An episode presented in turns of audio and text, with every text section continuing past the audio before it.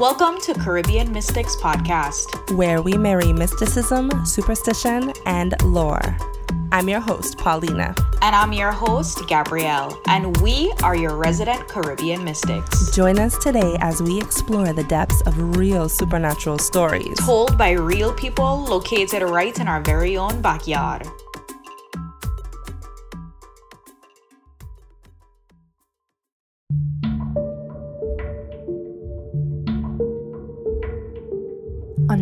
Episode of Caribbean Mystics, a local fisherman recounts a mystifying experience one night while fishing. In the channel between Water Island and St. Thomas, he encounters a creature of unknown origins that shifts his perspective of the reality of an ancient cryptid.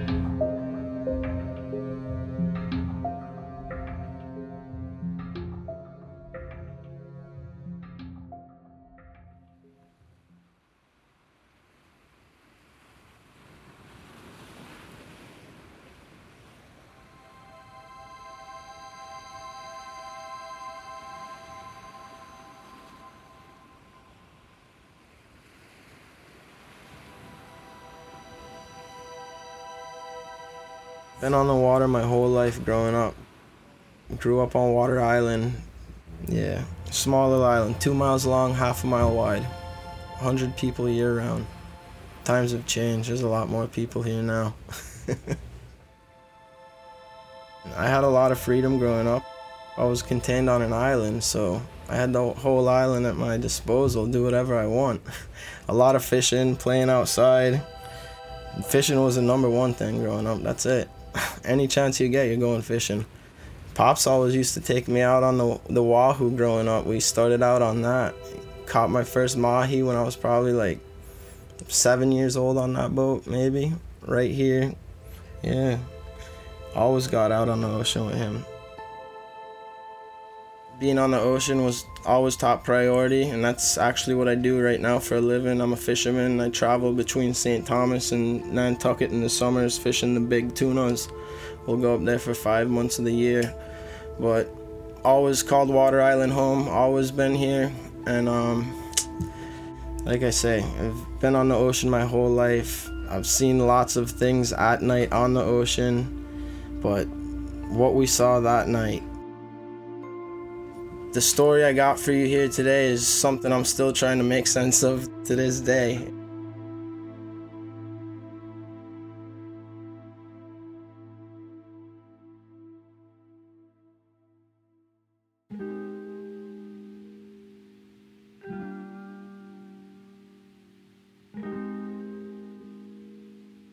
It all started one day, me and my buddy Micah. We grew up together. I mean, he would always come over Water Island. We'd go surfing at our little spot, and then we'd basically go fishing every chance we had. We wanted to go out for an evening fish. Every couple days, we'd just go out, try and catch some fish to put in the freezer or the fridge to eat, you know? Have a little something. Seafood's always good. So I told him basically just meet me after work. We'll get all the squid, we'll get all the gear, and we'll we'll head out and try and catch a couple yellowtail to go home and cook we left right from there. We had all the gear, a couple Heinekens in the in a five gallon bucket with ice. We were out on my boat, high heels. It's a 17 foot cuddy cabin, little forward cabin in the bow. But you stand up on the bow section, basically you got the whole open deck behind you. We were all set, have a little couple hours of fun fishing just south of Water Island. Just right there, right outside the harbor two and a half, three mile ride. So took us 10, 15 minutes. We got there right at around sunset and we started making chum, waiting for the fish to float up.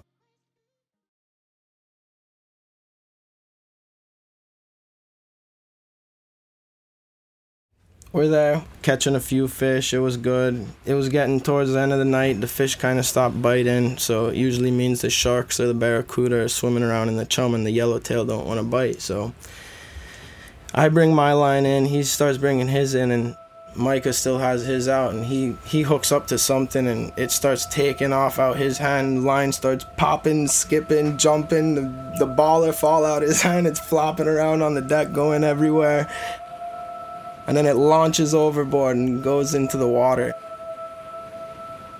I'm like, well, that's a tough one. And it, it had a lot of meaning to him because his dad gave him a bunch of fishing gear before he'd passed, so it had sentimental value. And he's like, dude, we gotta find my hand line. I, I need it. I said, no problem, bro. Let's haul the anchor. We'll drift down. We'll see if we could find it. So we haul the anchor up. We're heading over. We're turning the boat down to come down sea now, and I'm scanning with the flashlight going across both sides, left and right, looking back and forth. And I see his hand line. It's floating there. It's, it was blue. I'm like, there it is. We start pulling right up next to it. He grabs onto it. Sure as shit, the fish was still on the end of the line, you know, it was still there. He fights it for a little bit and it just breaks off. I'm like, well, we almost got whatever was on the other side, you know? I'm, I still got the flashlight on for this whole ordeal and I'm scanning now and I'm like, well, let's start heading in. And I putz and I'm just looking around with the flashlight, and as I scan the flashlight across the top of the water, I make out this shadow of a figure, just some creature. It, I thought it was a shark as I came across, I seen the shadow, but the back tail section was going up and down like a porpoise. As I came up on its head, it was a clear human looking head with these two big bug eyes. They were the size of softballs, looking, beaming right at me. But when I shined the light on them, it was like it didn't glisten or reflect back like a normal animal. It kind of like absorbed all the light when I shined it. And I'm like, what the hell? It's like glowing these two big bug eyes. I'm like, what is that? I took like two steps to the middle of the boat towards Mike. I'm like, what the hell is that in the water?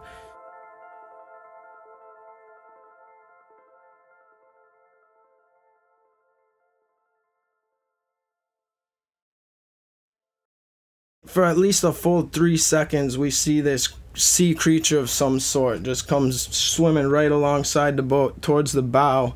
And as we're looking at it, it had this human upper body, like complete upper torso down to right where the chest plate would be, was all like human. Two arms down its side. From the chest plate going down was a porpoise tail.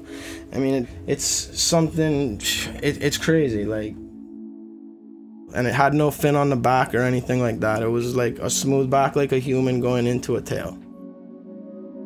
I couldn't make out if it had any scales or anything like that, but it was just this smooth looking skin. Like when it passed by, it was this milkish green tan. I don't even know how to describe it, but when it came across the side to where I was standing, it was within three, four feet of me, and I could clearly make out a head with this uh, ridge going across from the front to the back with these two creases like on each side to make it cut through the water fast. And like I say, when I hit this thing with the flashlight, it was like these two big bug eyes, the size of softballs, literally three inches on each side, perfectly on each side, like a, a human's eyes would be. And when it went under the boat, it never came out the other side. So it like kind of knew where the blind spot was. We never saw it come out the other side, which was a weird thing. I'm looking like I took two steps towards the middle of the boat and watched it go under the bow, and that was it.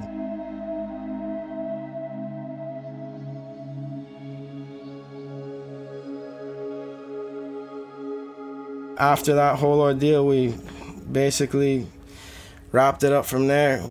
We we've come to agree that it was clearly a mermaid what we saw. I mean, he he'll tell you the same story. I mean, there's nothing else in the ocean that that moves like that. I've been out there in the middle of the night, seen some big swordfish come up to the side of the boat. I've seen tunas, seen a lot of big sea creatures out there, whales, this thing had a head. I've seen porpoise cutting across in a light at night that you can clearly make out their nose, like their little beak. I mean, there's no manatee that's gonna look like this. It was slim. It was 175 pounds, 200 pounds. It was a, like a standard human length too. It was six feet long overall, maybe a little more than that. They know a lot more about outer space than they do about our own ocean.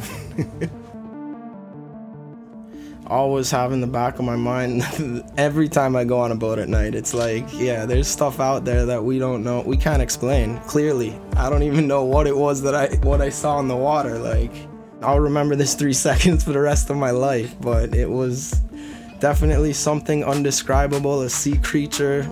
They're clearly here with us. Anything that you think is out there is out there, and there's always a bigger fish, definitely. There's always a bigger fish.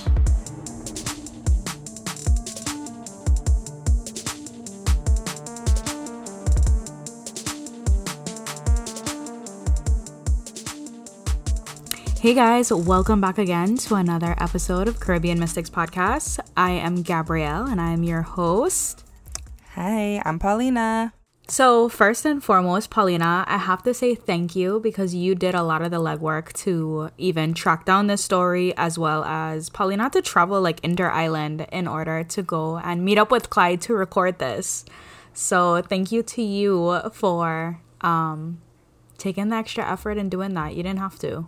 Of course. Oh my God, are you crazy? When I heard about this story, I'm like, I will travel across the world and all oceans to catch this one because how often do you come across a mermaid story? I've heard lots of ghost stories, lots of like Bigfoot, ghosts, paranormal activity, hauntings, but I've never once heard someone that's talked about actual mermaid or some kind of sea creature in the water especially our waters. So yeah, I had to go above and beyond. I love going to Water Island too. It's it's such a fun place. It's like a little adventure. So I filmed it as well. So I'm gonna put it on our social media when I get around to editing it. But it's a hop skip away, literally right off Crown Bay Marina off St. Thomas. And you take a little boat ride, then you take a little golf cart ride, and uh, you're there. I could definitely agree with that because growing up in a Virgin Islands, I don't feel like we have like mermaid lore. You know, like you know of mermaids. I think that a lot of young girls, especially living at island life, you could relate to like movies like The Little Mermaid. You know, like that was always my favorite Disney princess because there was a lot of like Caribbean themes within the movie. But in terms of us having our own mermaid lore, we we don't really have. and so when you started on this journey to look for mermaid stories, I was a little bit skeptical, you know, if you would get any because it's not something that is widely spoken about. And I have a lot of family members that are fishermen, and growing up, it was yeah. not a topic of conversation. They more so spoke about, you know, like this big fish to catch, the, the sharks coming at their chum so it was really great that you were able to find the story and i really am happy that we got something out of water island because i even questioned whether we would get any representation because water island is such a small population. But i know that you wanted to kind of go into water island history a little bit and talk a little bit about that island. So i'll let you take it from here. Yeah.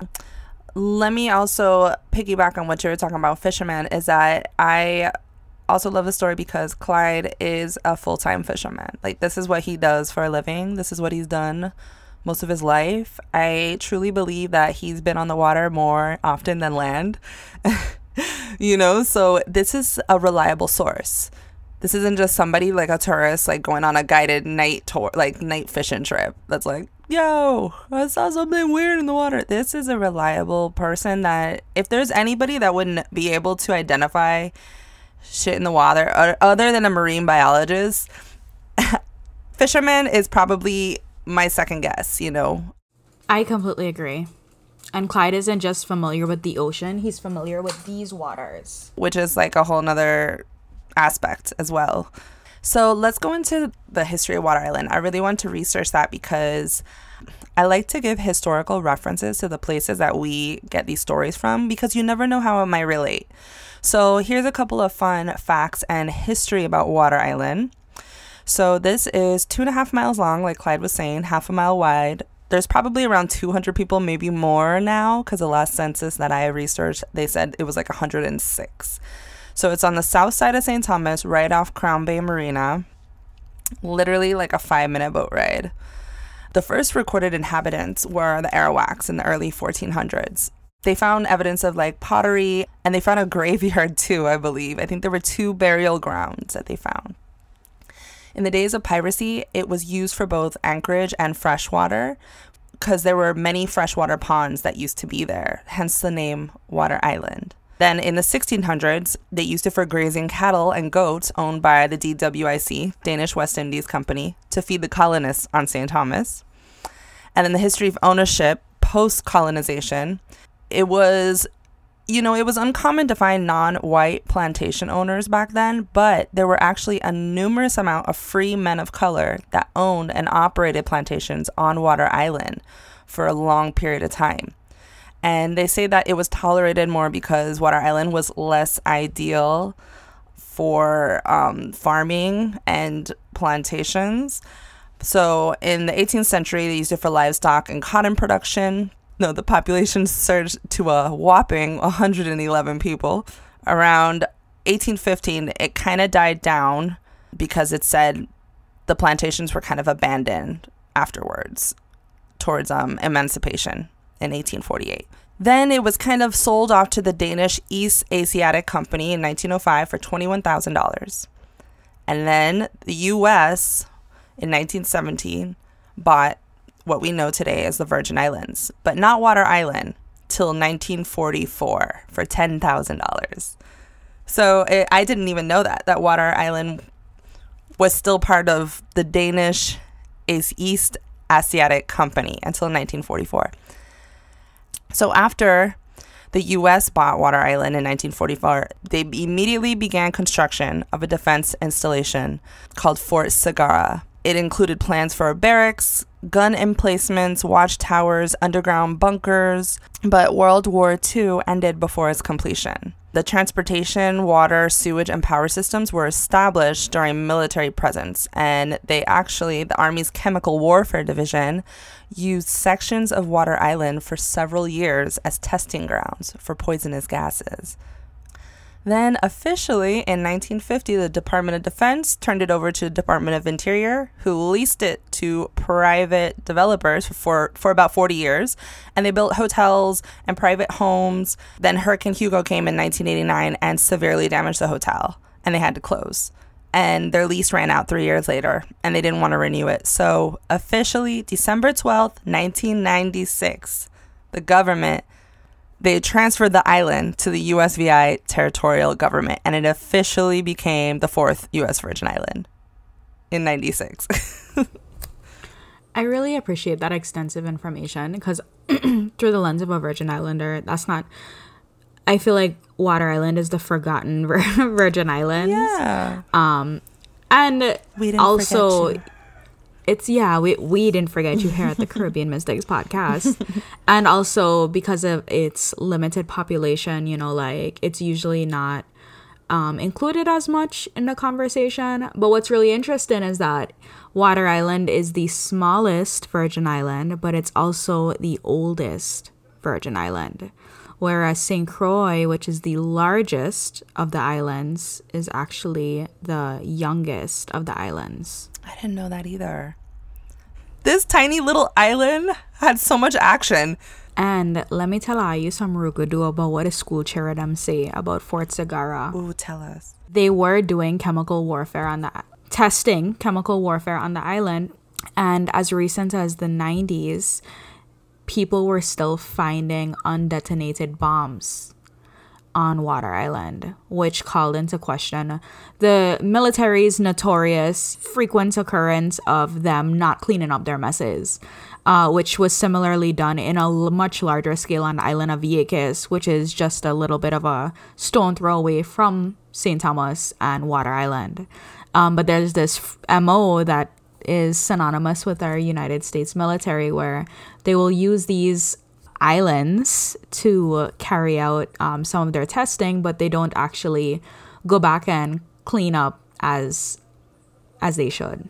So just a little addition onto that.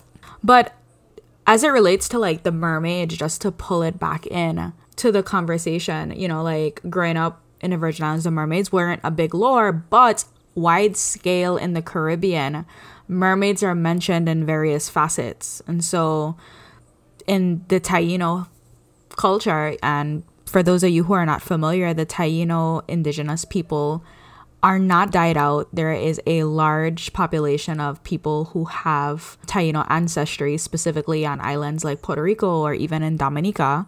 A lot of the culture has been kept and has continued to be pushed forward to other generation younger generations but the taino have a entity called Ikaia, which is a mermaid like entity and in the caribbean i find that there is a common theme around the mermaids being beautiful women who lure men into their entrapments and either kill them or use them for their own bidding specifically for the Ikaia, these women are extremely beautiful and they are known to be givers of pleasure in exchange for a man's free will. And so, if you make the agreement with her to experience, you know, her her luster, hmm. so to say, without getting too vulgar, then you are also making an agreement to give up your sovereignty as a person. And in other parts of the Caribbean, you know, like in Jamaica, they have river maids, which is again common thread. They are these mermaid-like entities, and they sit along the river banks, and they will oftentimes be there sitting on the rocks, you know, combing through their hair. They'll be singing. They have this beautiful voice, and their voice lures men to the riverside. And when the men come close enough to them, they drown them. So when men go missing, oftentimes a frequent suspicion is that they were taken by a river maid. And then you have entities like La Sirene, which I don't know that I'm pronouncing that properly. Is it the French La Sirene, yes. I think? La Sirene? Yes. Something like that. So they are the Haitian version of the mermaid. And then in African spirituality, there is a vast conversation around the mermaid as it relates to entities such as Mami Wata and uh, Ye- Yemaya. And these water spirits are venerated in places like West, Central, and South Africa, as well as in the African diaspora in the Caribbean, as well as South America. And these water spirits are oftentimes seen as female, and while they are known to participate in some of the same affairs as the Ikaia or the River Maids. They are also bringers of, of assistance or good fortune. So I say that to say that there are stories around mermaids, you know, like taking the lives of, of men or even stealing children. So I saw an interesting story online about a little girl going missing by an ocean side and the belief being that she was taken by mermaids. But there are also instances where mermaids will see a stranded person in the ocean, maybe the boat sink, um, or a wave, you know, flips over the boat, and the mermaid will come and carry the sailor to safety, I guess. Mm-hmm. Even Christopher Columbus, who is not the most reputable person, I must say, but on January 9th, 1493, he recorded in his journal that off the coast of the Dominican Republic, he had seen three mermaids that were swimming. So scientists have come forward and they're just like, oh, well, what he probably saw was the Caribbean manatees. But I just feel like the description of what a mermaid looks like by those who have claimed to see her and a manatee is like vastly different. Like, I can't imagine there being too many similarities outside of like they swim in and the tail might be kind of similar. Yeah, it's um, funny because I kind of came across that same research with Christopher Columbus. And there's, you know, scientists today have debunked that because, you know, men are out at sea for long periods of time and they become delirious and deprived from social contact. Manatees, they look awfully like people in certain lights and angles. And I don't know, I don't know. I don't know how much I believe that, you know, more or less because it was so long ago. How are we proven to debunk what he saw? You know what I mean? I think it could go either way. I, I just think it's interesting that in so many different parts of the world, there's a lot of acknowledgement about the mermaid. Ancient times, when the pyramids were being made, mermaids were etched onto the walls of the pyramids. I feel like the concept of the mermaid, it feels to me, don't shoot the messenger, but it feels to me that the origins of the mermaid, the true origins, stemmed in Africa. And since then, it moved to different parts of the world and every single culture and people has created its own interpretation and their own relationship with it but it just feels like when you look back at the very early depictions of mermaids like the earliest you're looking at like some of the first civilizations you're looking at Mesopotamia and you know, Sumer. Syria yeah. I don't know that the mermaid has European origins. I think that it's I don't know either.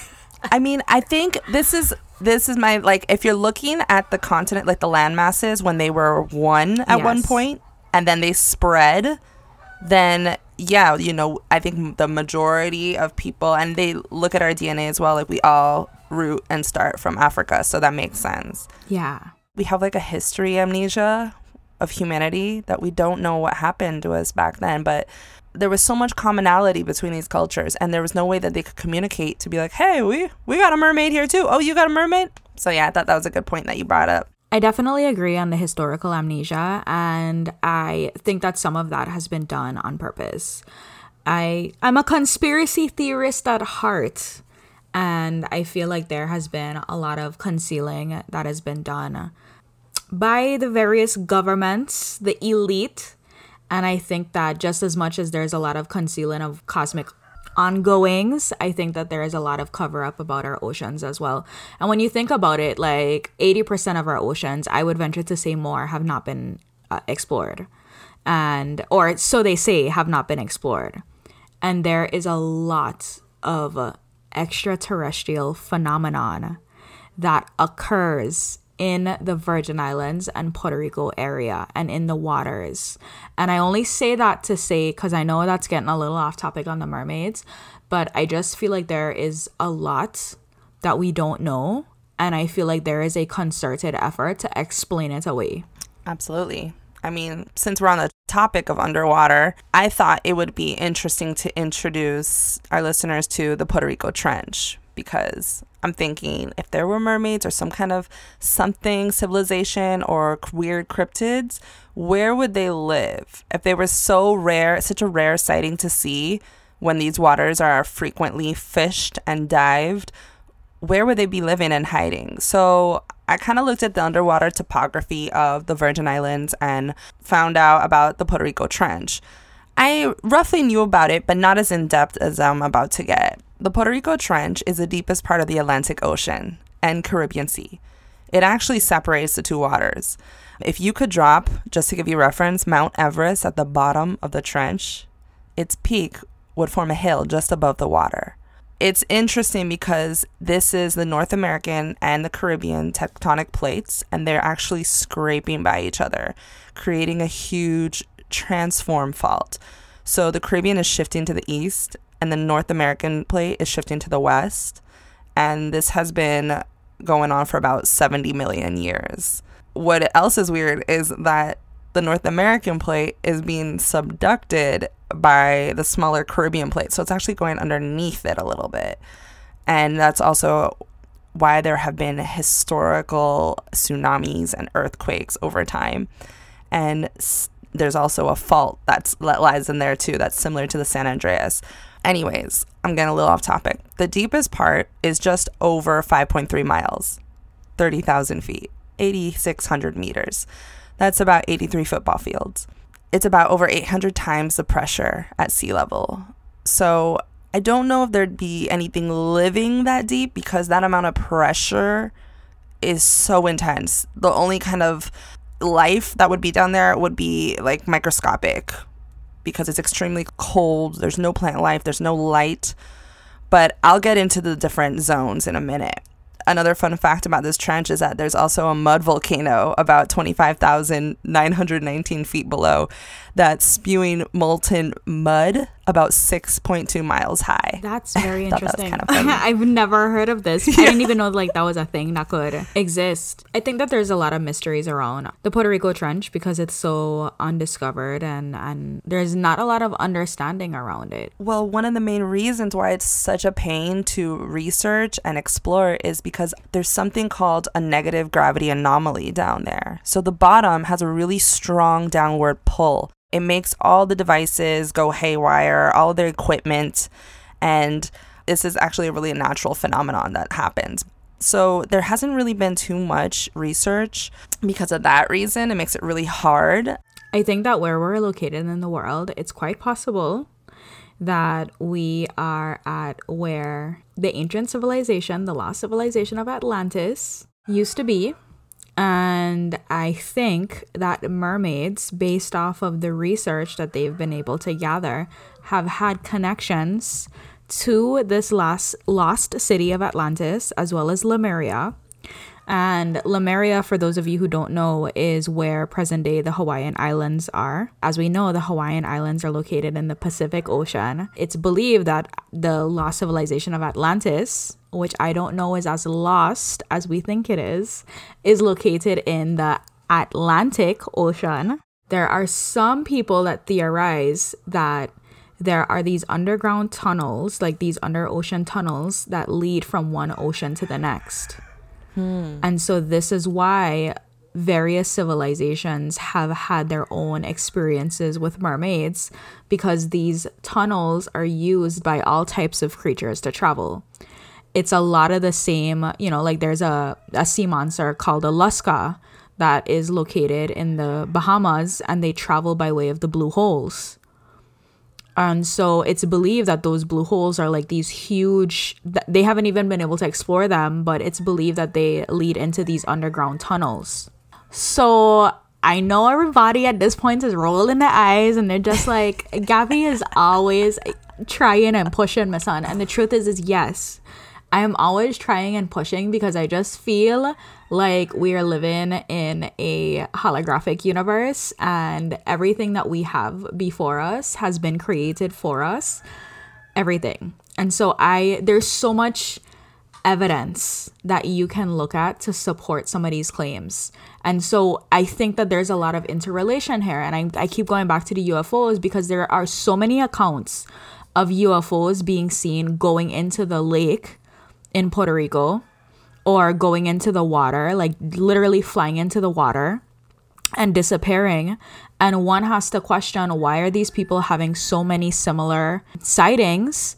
And in the event they are telling the truth, in the event that this is factual, like all I'm asking is for people to step outside the monkey mind and the logic for a minute and just entertain the thought that maybe there is something about these tunnels that are under the ocean that are being used by things that we have yet to understand. And could we imagine that maybe these tunnels are being used by these creatures that we once perceived as these mythical creatures? At the end of the day, everything that you have conceived in your mind, there's a a tangible origin to it.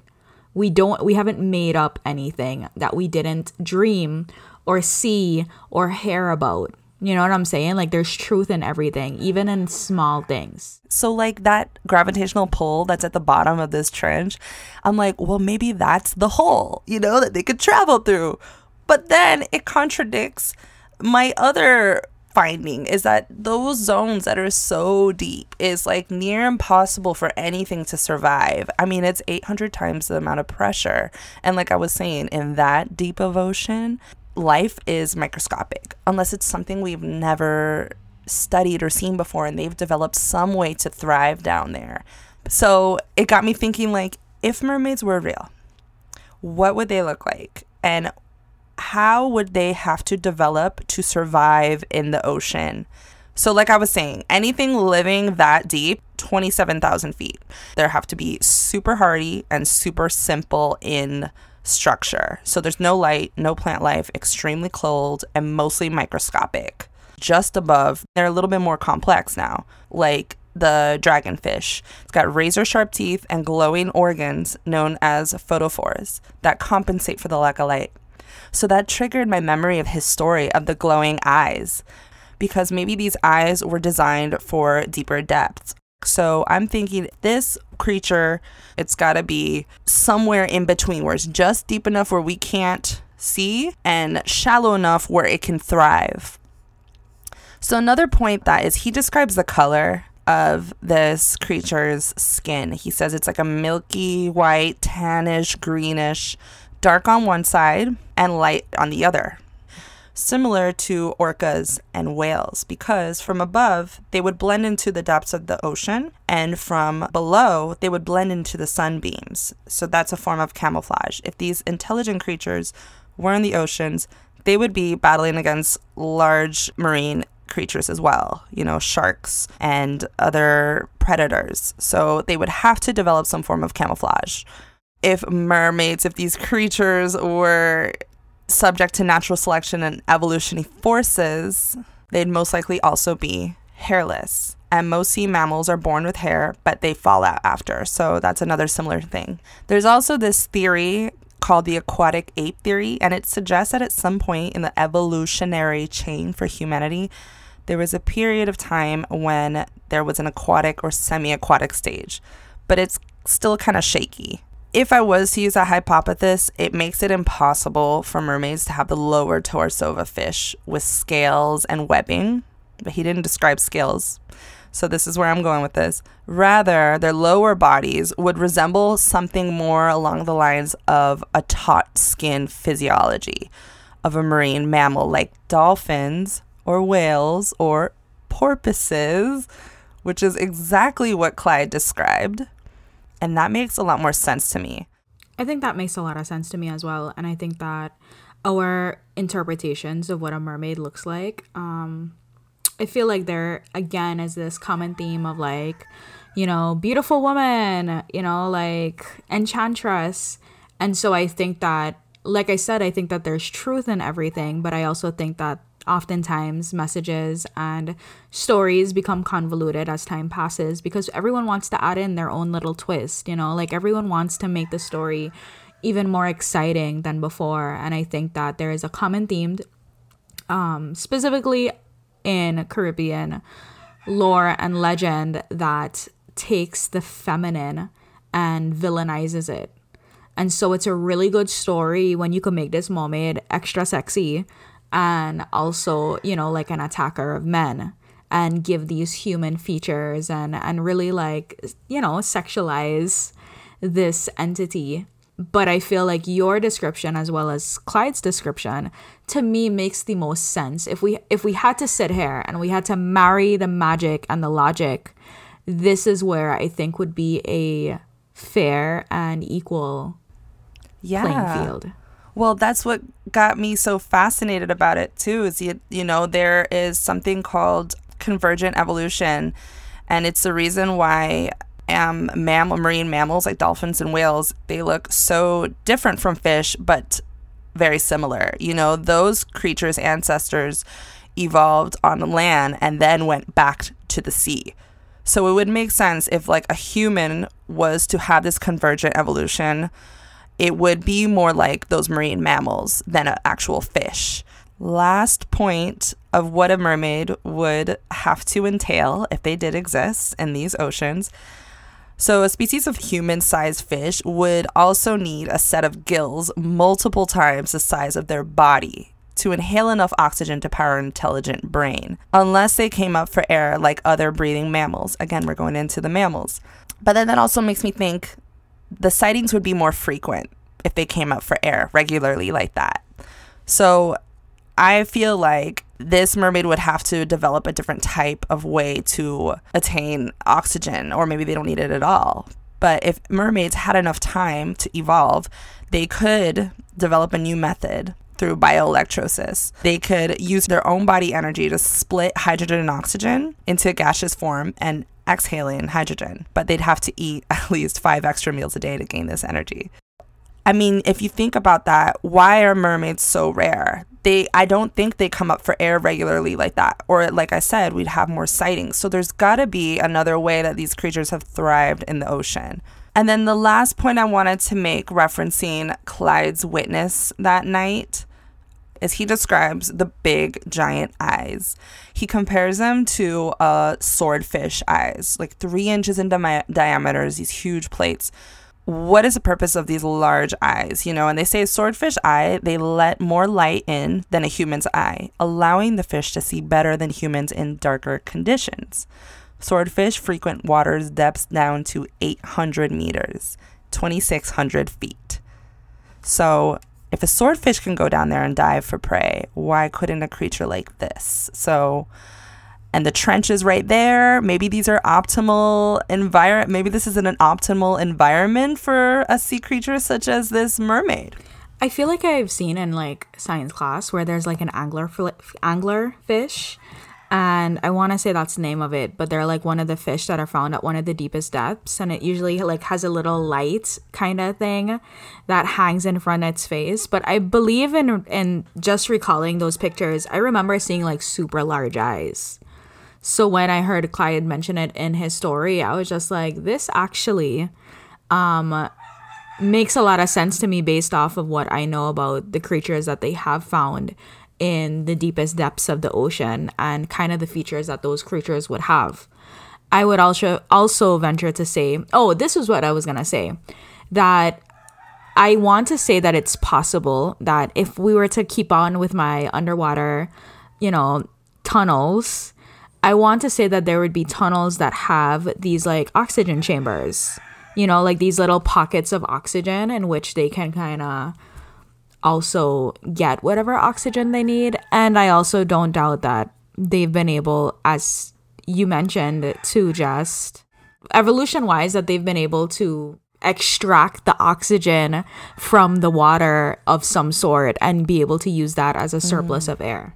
I didn't even think about that point. And you know what that got me leading down is those underwater volcanoes. Maybe they're producing some mm-hmm. sort of mm-hmm. oxygen bubbles too somewhere. So look at us we could be marine biologists. I feel like we could be here all day. And I gotta say, like, you really came out with some real science. I mean, you always come out with the science, but like, you came with so much information, like, about even the anatomical makeup of these creatures. Like, you did your due diligence. Like, kudos to you. Well, Thank you. Well, you know, I'm noticing the more we record, there are some episodes where you thrive immensely with the information. And I think it's because it just relates more. And I don't feel like I have much of an input. Like Teresa's story, it was just so wild. Like, all I could say is maybe there were just some tourists and it was a coincidence, blah, blah, blah. But then there are episodes like this where I'm like, okay, this is something I can grasp and actually research. And I've always been curious myself if there were mermaids like what would they anatomically look like? How would they develop? So it's definitely like just a curiosity of mine as well. I completely agree. Is there anything that you would like to leave our listeners with today? I guess some final thoughts because i gotta play skeptic like hardcore skeptic too with some of these stories just to you know feed that flame. Is that there's a lot of bunk news out there. There's a lot of fake evidence. So it's very hard to validate Clyde's story. I think because this is such a popular subject, this cryptid, there has been just as much fake news as well because people make money off that. They are fascinated by it and they make money, especially with social media nowadays. Everybody's got a camera. I was looking on TikTok, there's so much footage of mermaid found off the coast of Africa, mermaid found in fisherman's net.